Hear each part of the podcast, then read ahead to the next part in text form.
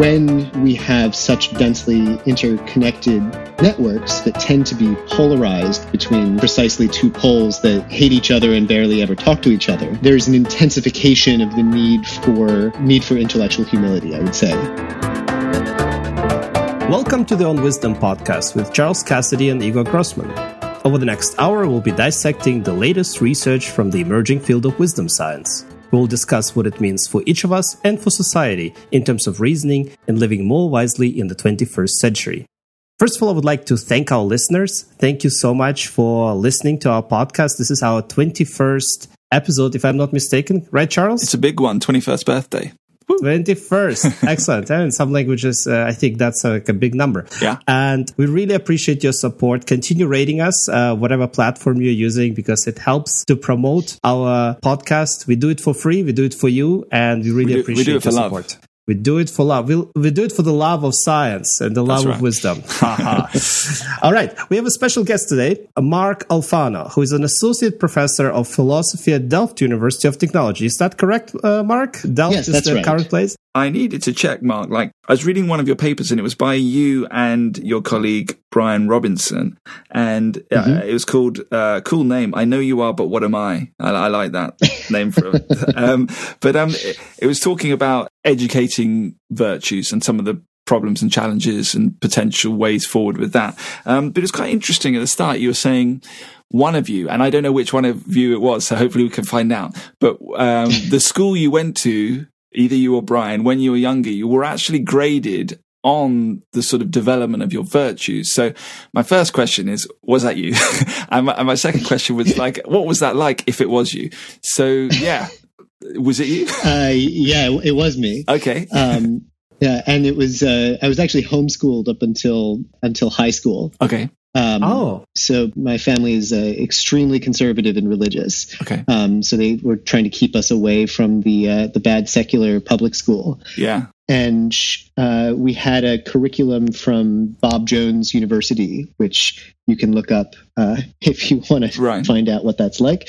It's a sort of a right wing, arguably white supremacist sort of worldview that privileges uh, a certain interpretation of Protestant Christianity as sort of ground truth.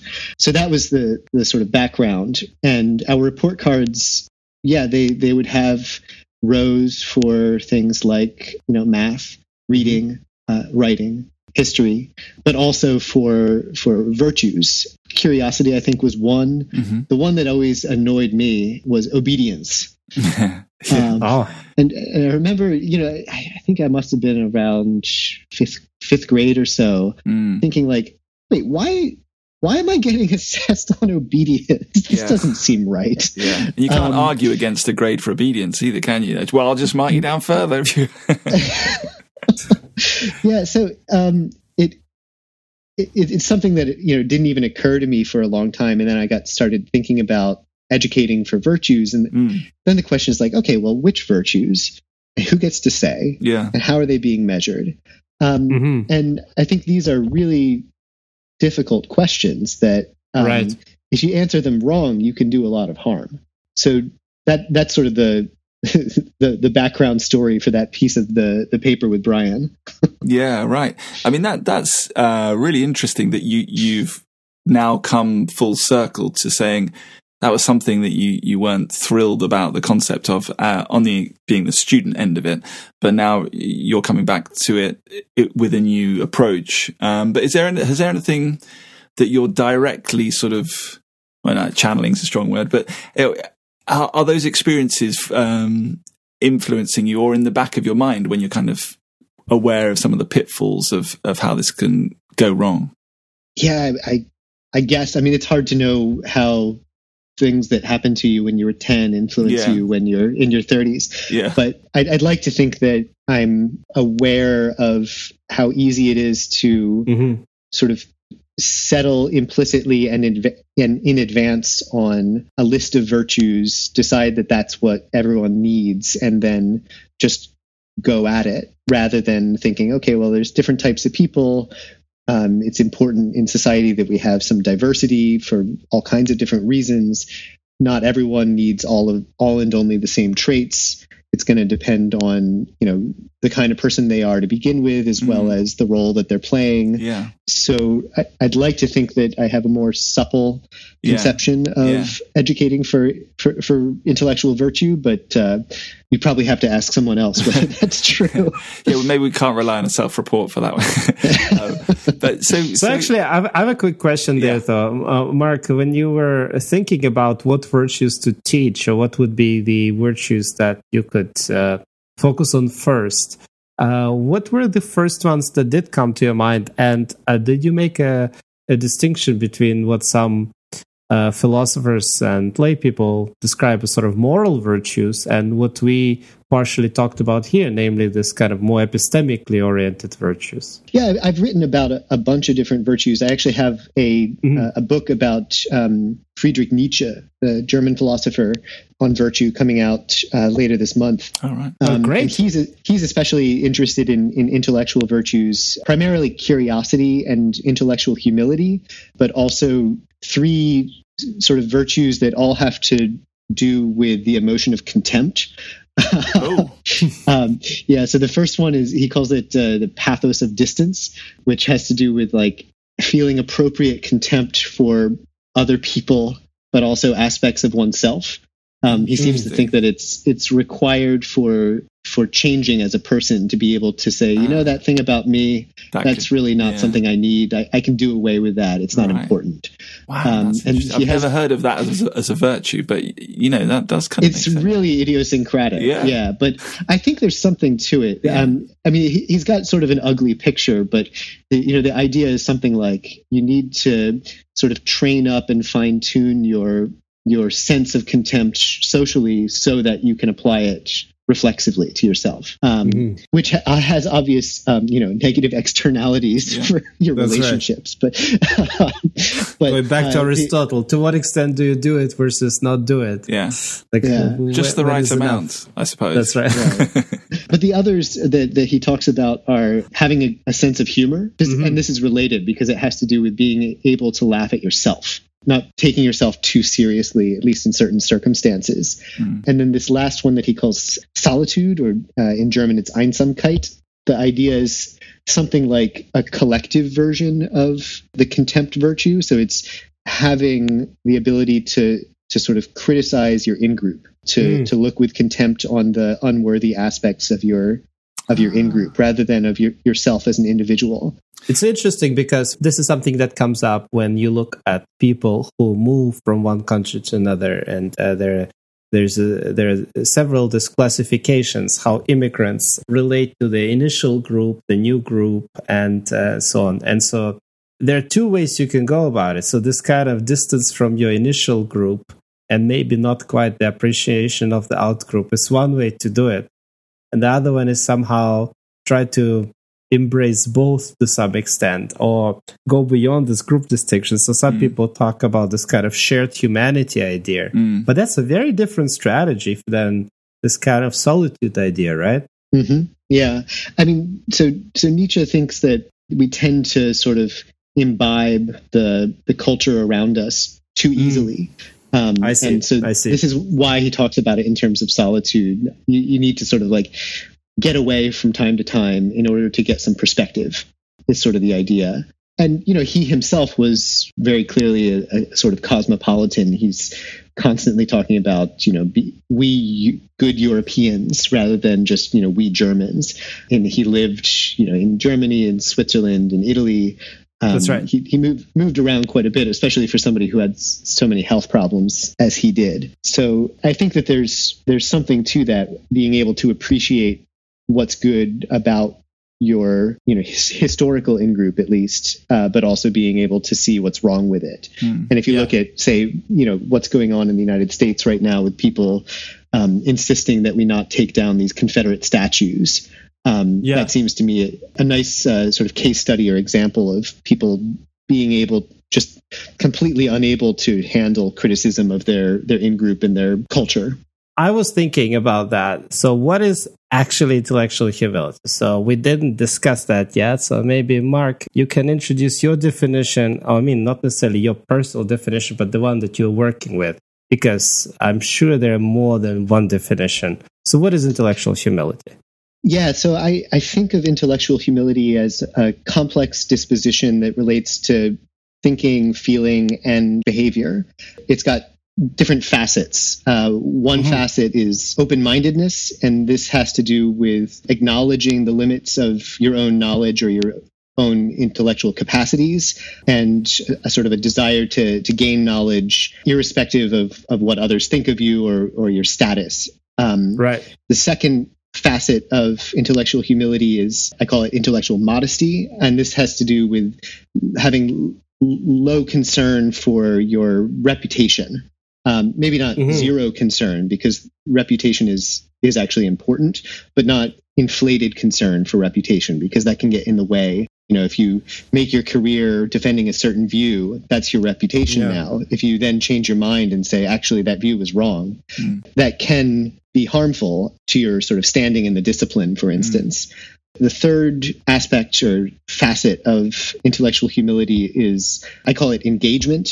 And mm-hmm. the basic idea is that it has to do with motivation, specifically motivation to engage in inquiry, even inquiry that might fail or that might um, lead to truths that are uncomfortable or hard to mm. accept. Mm. And then the the, the last uh, facet, the fourth facet, is uh, I call it corrigibility, or you could say correctability. So the idea here is that when someone tells you that you're wrong, that you've made a mistake, that you've engaged in a fallacy, that the evidence doesn't actually support what you're saying, you don't just respond by getting angry or withdrawing, mm-hmm. but instead by engaging and potentially changing your mind, but not necessarily, but uh, not just running away or mm. or turning it into a confrontation.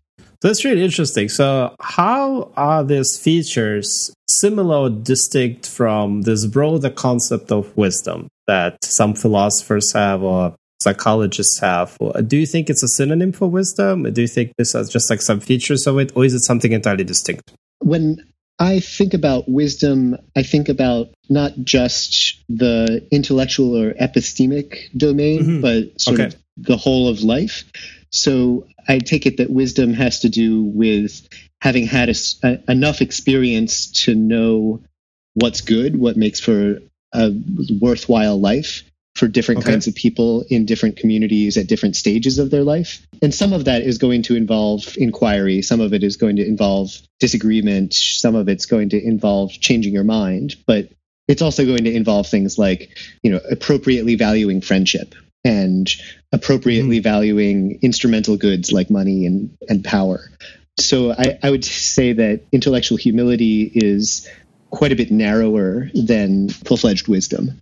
Right. So, so basically, like it's an epistemic feature. So something about how to process knowledge and information and how to correct yourself, but it's not doesn't have those social features and knowledge based features that well, I guess some people would say you need to live a good life, whatever yeah, that means. I think, I, I think that you know certain kinds of knowledge and certain kinds of understanding are intrinsically valuable and part of a good life but mm. there's more to to life than that it sort of depends on the type of person you are as well i mean some some people are you know scientists philosophers other researchers they they really get off on thinking about things and mm-hmm. inquiring into things uh, and, right, and, for right, them right. that's that's a passion um, and for other people less so and that's fine so I, it depends i think to some extent on you know the the kinds of instincts and drives and preferences and values that you have either innately or or through enculturation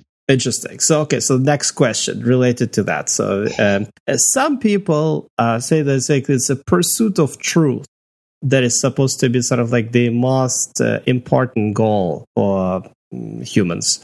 Um, is that sort of what intellectual humility sort of uh, tried to accomplish? Sort of like is that is is this the process through which you will be able to come close to that if you are going into that direction in the first place?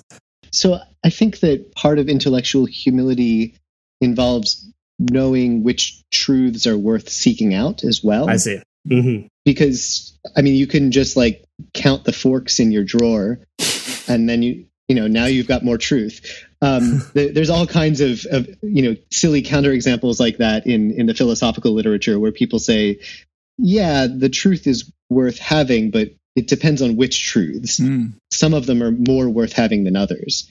Um, and that's going to depend on maybe what you can do with them right? So there's a sort of instrumental value to to pursuing the truth but also to things like self-knowledge. So there's a lot of people who think that knowing yourself knowing the kind of person that you are knowing your community knowing mm-hmm. your history these are especially in, intrinsically valuable as opposed to you know knowing how much to how much to tip when you go out to eat so this is Charles is always accusing me of this. Okay, Charles, I think you can correct me if I'm wrong. So Charles was saying, like Igor, you talk about wisdom and you talk about intellectual humility and that you should consider other people's opinions and be modest. But then, how how do you then motivate people to fight if there is uh, if there is a reason to fight? What about intellectual fragility? So like you don't have enough confidence in your understanding. If you constantly just present yourself as the modest person, A, you may not believe that your opinion is right in the first place, and B, uh, you may not be able to motivate people. So, anyways, uh, Mark, what is your opinion? Have you encountered this type of arguments, and how would you respond to this uh, ideas that you know, like arrogance is unhelpful, of course, but uh, there may be dangers to be too modest about your knowledge. Yeah, that's uh, it's a really difficult problem, and part of it has to do with sort of psychometric scales and how these tend to get developed and deployed mm. in the philosophical tradition, especially related to Aristotle. There's this idea that every virtue is an average or a mean or a kind of median between two different vices. So, That's for right. example, cur- courage would be located between uh, being sort of rash or reckless on the one hand and being a coward on the other hand. The idea then would be that, well, if intellectual humility is kind of like that, then you could go too far in one direction by being arrogant, but you could go too far in the other direction by being like, diffident or servile. So what you need is something sort of fine tuned in the middle.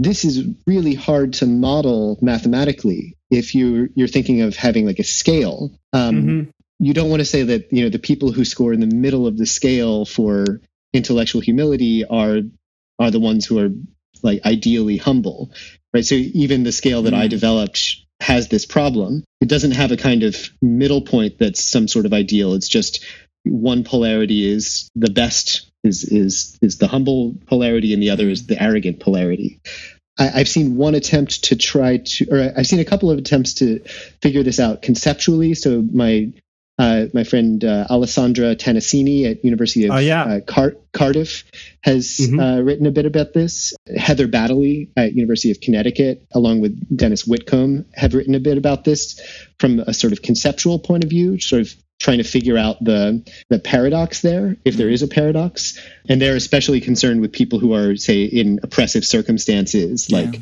uh, they use Frederick Doug- Douglass, the former mm-hmm. slave, uh, as an example. Like he was not particularly humble, and that probably was a good thing. Um, but then from a more psychometric point of view, I've seen a, a dissertation that tried to to figure this out, but it, it, turned out to be so mathematically hard to model that they ended up going with the the old fashioned kind of um, bi- bipolar scale. So That's it's right. really tricky. It, it yeah. is, I was I was just having. I mean, the reason why that that occurred to me. I was having a conversation with a friend from work about this, and and I was banging on about the importance of you know being humble about your opinions and you know being aware of other perspectives and always reaching out to other people to yeah. see how they view things, which is something I've just kind of uh, sort of imbibed as a completely obvious good. And this friend was kind of going, I mean, she just had a completely different perspective on it, um, and she was saying I think it's quite important for people to not easily be, um, you know, knocked off their perspective. And I think maybe it said more about me that, uh, you know, I was more likely as a default to be overly bold. Um, so I could see the benefit in the opposite. But it, it's just something that I reckon probably have a sense that it probably occurs quite a lot in normal life is the intellectual fragility being almost as much of a problem as too much intellectual humility. So it's just it's just interesting when we're having an, an episode about the importance of intellectual humility to sort of acknowledge the fact that there is a danger in too much too much humility. Yeah. Okay. So final question about this uh, a block about intellectual humility, and that is okay. So I can't stop myself, but you know, I have a hat as a cultural psychologist sometimes, as a person who studies how cultures change, and so. Uh, what do you think, uh, Mark, about uh, how this unfolds in different cultures? I'm just thinking, how adaptive is it to be virtuous these days uh, versus virtues, even let's say two election cycles back, if you think about the American political history. oh dear. Usually it, it uh, takes less than an hour for uh, my esteemed president to show up uh, in any conversation. um, so I, will I'll go back further than eight years. All right. If you look at, uh, say, the Iliad and the Odyssey, um, mm-hmm. the heroes in these in these epics don't seem particularly humble. They're bragging all the time. That's right. They're they're constantly engaged in uh, one-upsmanship. You, might think that the notion of humility is just absent from the ancient Greek world.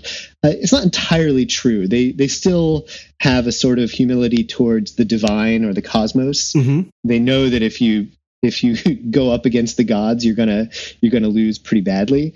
Um, so right. th- there is a kind of recognition of their own limitations, but within the human sphere, mostly it's a, a matter of antagonism and one-upsmanship.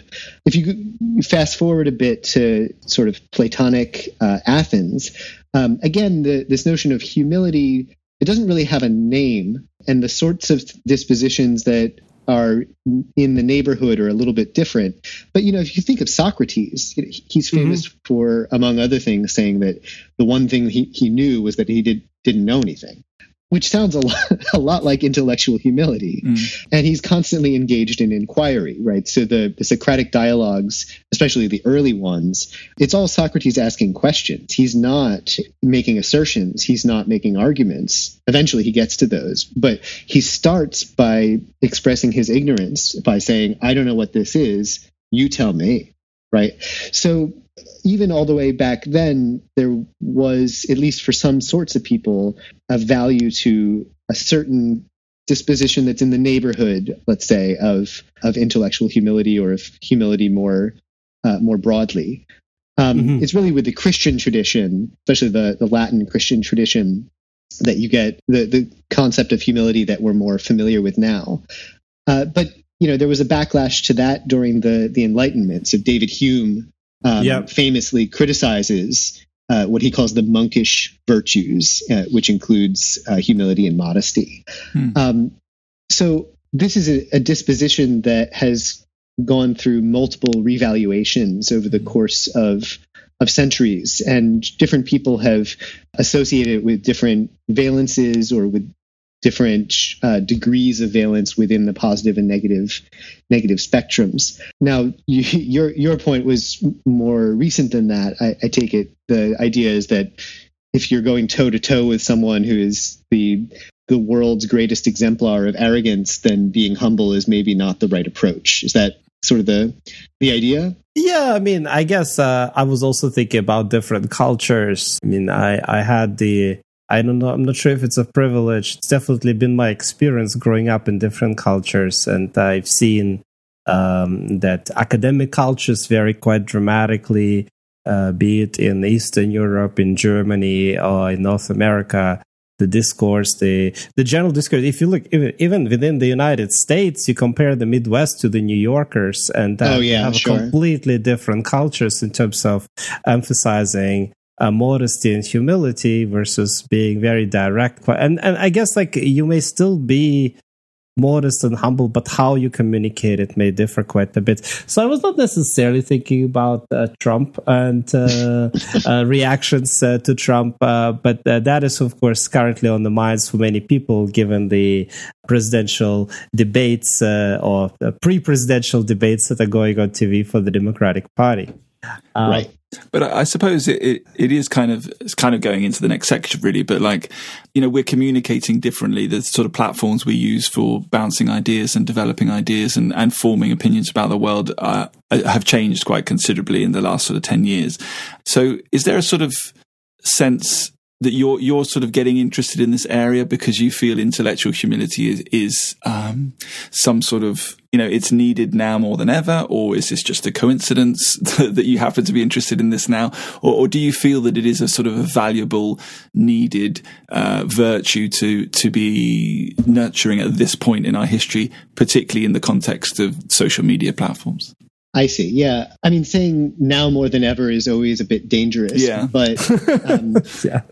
There, there is, I think, a, a, coherent story to be told about you know the last hundred thousand years or so of people becoming more densely interconnected via you know initially just speech, then you get writing, then you get telegraph, then you get yeah.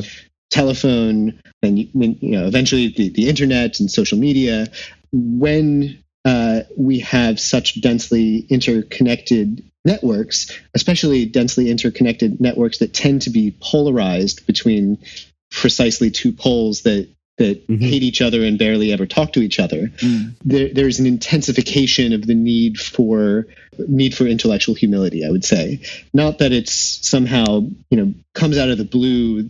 This mm. was never valuable before, but because of the the scale and density of the kinds of interconnections we have now, I would say it's it's become more important than it was even a decade ago.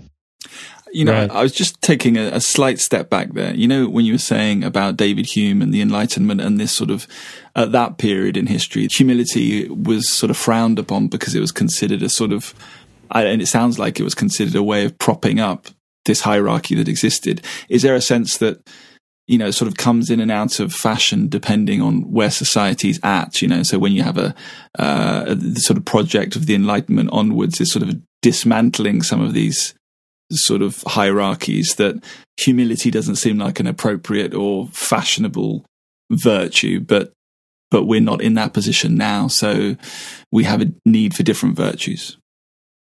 Yeah, I mean, so uh, Immanuel Kant famously said that the the sort of motto of the Enlightenment is um, "sapere aude," so have the courage to think for yourself. Mm-hmm. Um, mm-hmm. And that kind of individualism about inquiry, about making up your own mind, is a very strong strand running through human history, especially from the Enlightenment to now. Um, but I take it that one of the things that we've started to realize more more seriously recently is you can't really live up to that ideal. I mean, if you think about like how do you know when you were born? How do you know what you were named initially? How do you know anything about the the history of the world before mm-hmm. you existed? Mm-hmm. All of this is dependent on other people. Um, how do you know how right. to tie your shoes? Right? the, the vast majority of our knowledge is transmitted to us by others. And we just have to take so much of that on trust. Can you still think for yourself? Yes, in certain circumstances, once you're on a sort of culturally in, enculturated platform of of knowledge that's been built for you by previous generations. But can you sort of start over from scratch the way that Descartes wanted to? No, of course not. That's that's sort of a myth that is associated with you know people who don't think about what it takes to to raise a child. Um, so so I would say we need both of these things. We need to be able to know when to think for ourselves and to be adept at it when that's relevant, but also to know when to take things on trust from whom about what. So you have looked at the architecture of some of these social networks, and do you what, what do you find? Do you, I don't know how much sort of detail you have around this, but do you see evidence of intellectual humility uh, within social media uh, networks? Do you see people, or just are people just not speaking to each other at all and speaking to their own groups, and it's the kind of echo chamber idea? So essentially, intellectual humility is not really relevant because you're only speaking to people that you agree with anyway.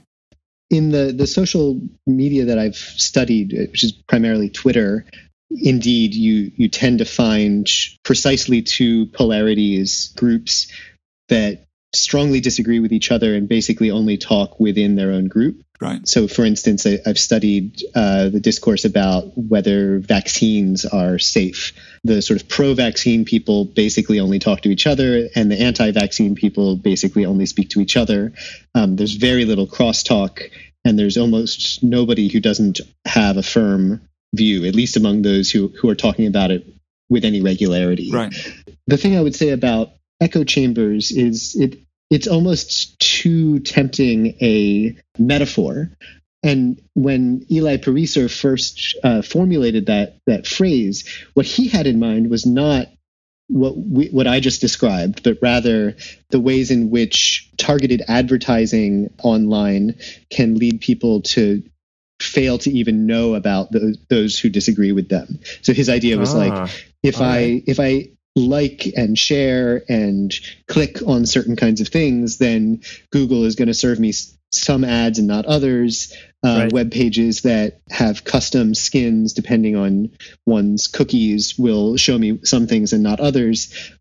It'll just be impossible for me to even find out that there are people who disagree with me. That seems pretty clearly to be false. Yeah. Um, people are quite a, quite aware of those who disagree with them. It's it's rather that they hate those people mm. and don't take them seriously as interlocutors, rather than that they're they're just blissfully unaware of them. Do, do you get the sense when you're talking about intellectual humility to people that people are genuinely uh, motivated to do something about this, or or do they ultimately just think, well, I don't really need to be intellectually humble because I don't want I don't want to listen to people that I've already decided are wrong. right. Uh, so I guess what the view that I've gleaned from talking to a lot of people about this now is yes, people do want to have some range of sources, but there's a kind of Overton window, mm. and they they don't want to be hearing from sources who are, let's say, neo Nazis. Sure. Right. That's just so. Don't check that. Being box. able to yeah. decide what's beyond the pale. Yeah. Um, is quite challenging. Yeah. But also really important. Like I, I can uh, give you an anecdote. When I was, this was in 2016, just before the U.S. presidential election. Facebook was going through one of their attempts to diversify the the news feed, and they were doing this by um, recommending to people, well, why don't you like this group and see some of their content? Why don't you like that group or mm that page and, mm and see right, some right. of their content? They they did this by giving you stuff that was sort of counter to the things that they had inferred you you cared about or, or liked. Right, so the negative um, image so it, essentially. Yeah, but they they went really way too far with this. So they were telling me, you know, why don't you like Donald Trump? Yeah, try sure liking it just for a couple of weeks. See how you guys get. Yeah, but that was bad enough. But then it kept recommending to me a, a hate group. Oh boy! The, the, name of it was Counter Message Memes for Fasci Goys. So what does that mean? So fasci means fascist or fascist light, and goys they're essentially using a Yiddish term that refers that refers to people who are not Jewish. So they're saying right. fascist non-Jews. Yeah. Um, and Facebook kept recommending this group to me, and I kept reporting them uh, as hate speech, and the moderators kept saying, no, they're not hate speech. So I, I agree with you that mm. it can obviously go too far, but would I like to see, you know, some stuff that's a bit different from mm. my current settled view? Yeah, sure uh, but within limits. Yeah. But what about like measuring intellectual humility? And um, we talked a tiny bit about that already. One thing uh, seems to be uh, particularly challenging is like when you ask people how humble you are, and then of course like Donald Trump comes back to mind, who's been claiming that he is so humble that nobody can even comprehend how humble he is. So, yeah. Mark, there's a tweet for that. That's right. Yeah, yeah. I used it several times. Uh, so, how do you get around that? So, what what is the approach that your lab has taken? Yeah, so we we are using primarily self-report measures, and that does raise a, a, at least the potential of of a paradox because somebody who goes around saying, "Oh yes, I'm I'm humble for sure, I'm humble," maybe isn't. mm. um, it doesn't actually work in the other direction. So somebody who says, you know what, I'm I'm quite arrogant and I'm fine with that. That's probably just true. uh, so it, it's a, a one-sided kind yeah. of thing, but it is a, a bit challenging. I don't think that there's an outright paradox like the liar paradox at play mm-hmm. here. So the, the liar, liar paradox is like, you know, I say this sentence that I'm speaking right now is false, right? So if it's true, then what it says is true, namely that it's false. So that's weird. But if it's false, then what it says is false, so it must be true. Um, that's a really deep paradox. Mm. The intellectual humility paradox, to the extent that it is a paradox, has to do with how disposed someone is to sort of go on and on about how humble they are. And I've sort of come to the tentative conclusion that intellectually humble people they're probably to some extent aware of it in the background but they've got better things to do than to to think about that. So they just go do those other things. If you force them to reflect on themselves by giving them a self-report questionnaire they won't be completely off the mark in their self-assessment. And we have some evidence for that from from a couple of studies that we ran and published a paper on in uh, 2017, you can get um, some predictive validity out of this self report. It is challenging, though. I'm always curious to find out whether there are other kinds of maybe indirect or behavioral measures that we could use in addition or instead to sort of triangulate this disposition. Yeah, it's interesting because uh, you know, like I find it's uh, well, maybe in contrast to this uh, personality characteristics that we talked about, uh, like independently, like you know, in our everyday discourse, when I, when you ask somebody how open is this person, if you ask a person to rate their openness by themselves, uh, kind of like we talk about, we characterize other people, like this is an open person, this is a very reserved person but like intellectual hum- humility is not something that I think we use, unfortunately, often enough, maybe in the common discourse. So I would find it hard to, like, if you give me a scale, it's like, okay, so how intellectually humble are you? Um, right. It will be fairly, very difficult because I don't have a clue how intellectually humble I am in general.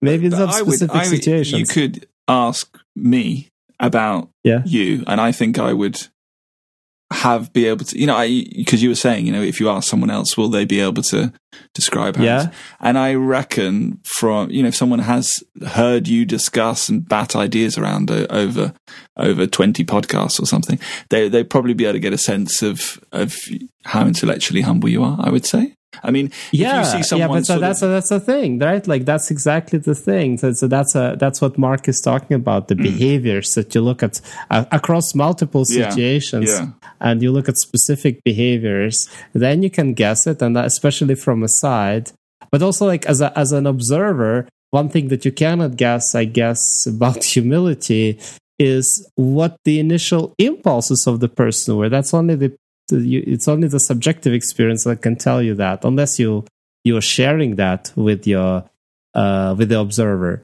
You know, like you can only see the final mm. behavior mm. then, mm. but you don't see that initial impulse. Am I moderating something? Mm. Am I sort of uh, controlling sort of uh, this? Uh, am I correcting or not? Uh, which is yeah, another I, component of it. That, that's that's for sure true, and and all of these measures are only getting at you know some of the variance in in behavior. But I right. I would agree for sure that just asking with a kind of technical term, you know, how intellectually humble are you, would not be particularly effective. But that that's not what we do. Um, right. have people agree or disagree with with various statements. So like the the open mindedness dimension, we have people agree or disagree with a statement like I think that paying attention to people who disagree with me is a waste of time. Right. So that mm-hmm. one's negatively scored. If you say, oh, yeah, for sure, it's a waste of time to pay attention to people who disagree, then you go down on the open mindedness mm-hmm. um, scale. Or like um, only wimps admit that they've made mistakes.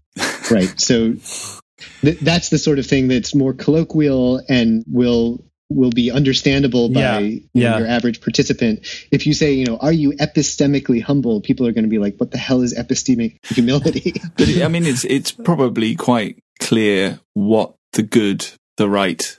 I'm doing air quotes. You can't see them, but the right air quotes answer is. In in those questions. You know, if someone's, you know, because I, I, I, read some of the the items on the statement, and I was actually shocked. It did, I didn't come out very well from what I from the statements. Like, did I, you come out very humble or not humble enough? I, I well, I was ashamed to be honest. Um, it's like. I don't take people seriously if they're very different from me. Well, if it's different opinions, yeah, I don't take them seriously because I think they come to the wrong conclusions. Um, that that was my first reaction, but I still know what I should say if I want to come out as intellectually humble. So I suppose you're you're relying on people being honest. We are to some extent, but we, we did run a test of desirable responding to see, you know. Oh, okay. So the, the worry the worry would be if mm-hmm.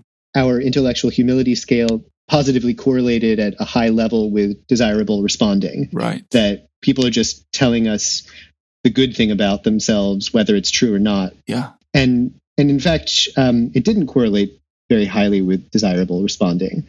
So I'm and that, and that surprised me honestly. That could also I mean people of, don't aspire to intellectual humility. Yeah, I think that that probably is part of it. So you know, as scientists, as researchers, this is really deeply important to us. Yeah, yeah. it's worth no being humble about that.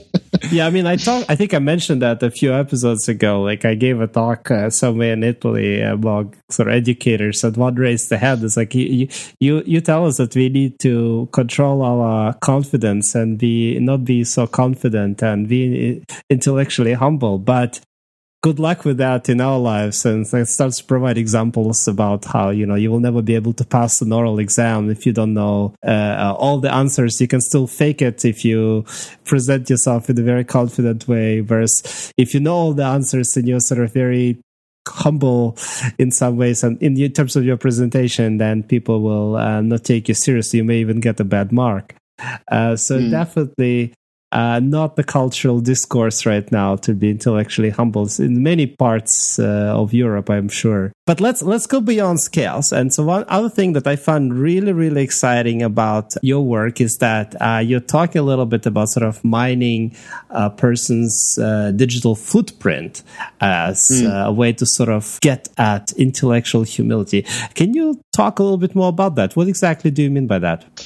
Yeah, so this is a an idea that's been bouncing around in the literature and also a lot in industry for maybe a decade now. That you know, would it be possible to say, for instance, whether for, from just glancing at someone's Facebook feed, whether they are agreeable or not, whether they're right, right. open open or not? And the the answer is yeah, you can actually get a decent estimate of that that's sort of infamously what Cambridge Analytica did and used people's psychological profiles to target them with political ads mm. during the Brexit campaign and the, the, US presidential election in 2016. Um, mm-hmm. We don't know how effective it was because, of course, they're not giving out that information.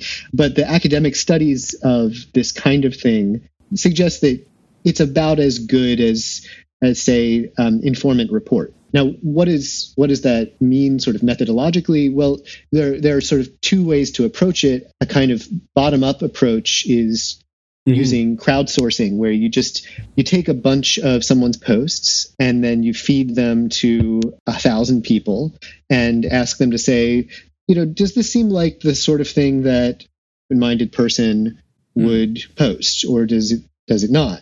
And you just do this over and over again with lots of someone's posts. And then you can train a classifier on that data huh. to classify further posts as high or low in whatever disposition that might be. This has the advantage of having tons of data built right. in, having real human evaluators uh, sort of providing the training data for the classifier. It has the disadvantage of being really brittle because if you try to use that same classifier not on someone's Facebook post, but even say on their tweets, let alone their emails, it's going to be much less accurate. Um, mm-hmm. so, so these classifiers tend to be really brittle, but but they do a decent job on data sets that are really similar to the ones they're trained on. So that, that's the the sort of bottom up approach. Uh, the the top down approach is to have the researchers themselves try to formulate the sorts of things that would typically count as expressions of a given disposition or trait. Right. Um, right. So if somebody is typing in all caps, for instance, or they use a lot of exclamation points, uh, or they're asking questions rather than just making assertions. Right. Right. That kind of thing can be used as well. And I'm, I'm actually about to start a project uh, with uh, Jay Van Bavel, who's a psychologist Mhm. at NYU, where we we're going to try at least to to integrate these two, to use both Mm. approaches to train up a more robust classifier for for detection of intellectual humility Wow. in people's uh, online behavior. Oh, that's interesting. So you will be using Twitter data for this, I presume. We'll we'll definitely use Twitter because that's got the, the best API, um, Mhm. easiest to use. We'll probably also use others, probably Reddit. Uh, we we might go to some specialty things like Ravelry or um, Oh, I see. Yeah. you know we actually have some data from Stormfront, so that Lovely. might be interesting. Um, I, I wanted to ask Mark about this idea of virtues, uh, the anti-individualist perspective on virtues, because I'd always thought of virtues as a kind of, you know, uh, something that r- resides within the individual. But you sort of talk about it being sort of shared across your group, um, and it's not not something I'd really heard about before. So I wonder if you could tell us a little bit about that, but also what the, what the implications might be for if we're going to try, say, we are going to try and educate for virtues. Um, what does this anti-individualist perspective bring to the table in terms of how we might best approach that? Yeah, so in personality psychology for sure, but also I think in to a large extent in folk discourse, there's this idea that you know traits are located in individuals, Mm. um, hmm and at least to some extent that's got to be true. But think about something like being a good friend. That seems to Mhm. me to be a pretty clearly valuable, important, morally good trait. But you can't have that trait all on your own. You have to be in a relationship with another person who has a sort of corresponding or congruent disposition. Or, or think about being in a trust relationship, being hmm someone who, who who is appropriately trusted in certain ways. Yeah, you have to have certain dispositions in yourself, Mm. um, but you als- also have to be in a relationship with someone who's giving you certain cues, who knows how to read you, who knows how far to push you, or you know what they can and can't appropriately ask for, and so on. So I, I think that certain kinds of virtues are embedded in relationships in in precisely this kind of way that I don't have the full disposition at least unless I'm in a relationship with someone who has either the same or uh, a sort of congruent disposition and we sort of go back and forth interacting with each other em- emotionally behaviorally Mhm. um, through language uh, and so on And do you think in, intellectual humility fits within that category? I, I think I think that it does. So you know, think about how hard it is to be intellectually humble in um, the context of a group that's really bad at inquiry. right. Right? If you're the only one who's taking the inquiry seriously, you're going to start to get frustrated. You're going to start to, you know, just criticize other people rather than get on with the with the work. Or think about how you know sometimes you're in a say a seminar setting where like it's really just firing on all cylinders and like everybody is helping each other out, asking just the right question of the right person in the at the right time. Mm. Everybody makes each other a little bit better. Mm. I, I think that intellectual humility can, to some extent, work in that way. Like if if I'm trying to be open minded and you just start feeding me, you know, Nazi propaganda, that's not going to work. Mm. Um, but if I'm trying to be open minded and you're playing devil's advocate in just the right way, we can get a lot further than I would be able to do all on my own. So I think that these traits can kind of interact with dynamically interact with each other and feedback on each other in ways that can either enhance or, or undermine. So, so then, in terms of applying that to you're in a school setting, for example, and you're trying to uh, nurture, say, intellectual humility in the school, what does that perspective in suggest might be a better way of doing it rather than just sort of focusing on the individual?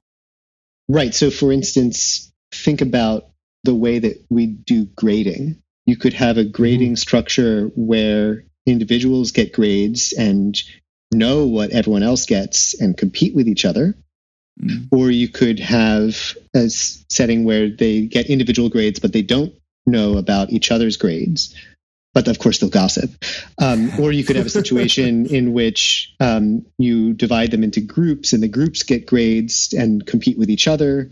Mm. Or you could have an incentive structure where you know they have to reach consensus at the end, and the entire class is graded together. Right? There, there's all kinds of ways to set up the incentive structure of pedagogical encounters. And some of these are competitive at the individual level or cooperative at the individual level or competitive or cooperative at the, the intergroup level. Mm. And I think that this kind of incentive structure that we sort of just take for granted when we teach in many cases can actually in, influence the dispositions that it's worthwhile for the students to embody, at least in, in that context. So it, it's a kind of training and we might end up training for dispositions that we don't really want. I mean, if you think about right. the difference between, say, like a, a lab meeting and uh, an exam, right, yeah. that's a really different setting. And right. in, in, my experience, at least, I learn a lot more at lab meetings than I do have ever learned from from exams. Mm. Thanks so much for today, Mark. it's, it's been fascinating learning about the history and perhaps the future of intellectual humility. We really, we really appreciate you sharing your insights and your expertise with us today. And uh, we've learned both of us a great deal. So thank you. Thank you very much. I enjoyed the conversation. Thank you so much, Mark. And now it's time for a summary. We started off today talking about introducing virtues into the education system and, and the perils of this approach. Which virtues would we introduce and who decides? Society also needs a diverse range of people, so would we even want all students to necessarily develop the same virtues? Nietzsche also had some interesting and surprising contributions to virtue discussion, uh, stressing the importance of a sort of contempt, enabling us to criticize aspects of ourselves and our group when necessary. We, of course, discussed the definition and measurements of intellectual humility. Mark framed intellectual humility as a complex disposition with four different facets open mindedness, intellectual modesty, engagement, and corrigibility or correctability. Uh, there are, of course, challenges associated with asking people to rate themselves on how humble they are. Uh, and we spoke about how considering um, one's behavior in multiple situations might be a part of the solution. And we also spoke about intellectual fragility, so the, the opposite of intellectual humility, and how it's important to have confidence in one's views and not to be too easily knocked off course. That could bring its own problems. We finished by considering intellectual humility and social media. So there doesn't seem to be too much evidence of intellectual humility at play on these platforms, um, with people largely speaking to their own groups anyway people are interested in tools to broaden the diversity of uh, the sources in their new feed, but within limits. We don't want to be given uh, outrageous extreme propaganda, just uh, with a view to broaden our perspectives. Uh, Mark spoke about how we can use uh, humans to train digital classifiers to pretty accurately rate people for different dispositions based on their social media posts. Uh, while these classifiers currently don't seem to be able to work very well on, on platforms different from the ones they were trained on, Mark and uh, colleagues are currently looking on ways to help make this happen, perhaps by telling classifiers to look out for certain behaviors associated with, uh, in the case of intellectual humility, asking questions, for example. So that's all for today. Until next time on the On Wisdom podcast.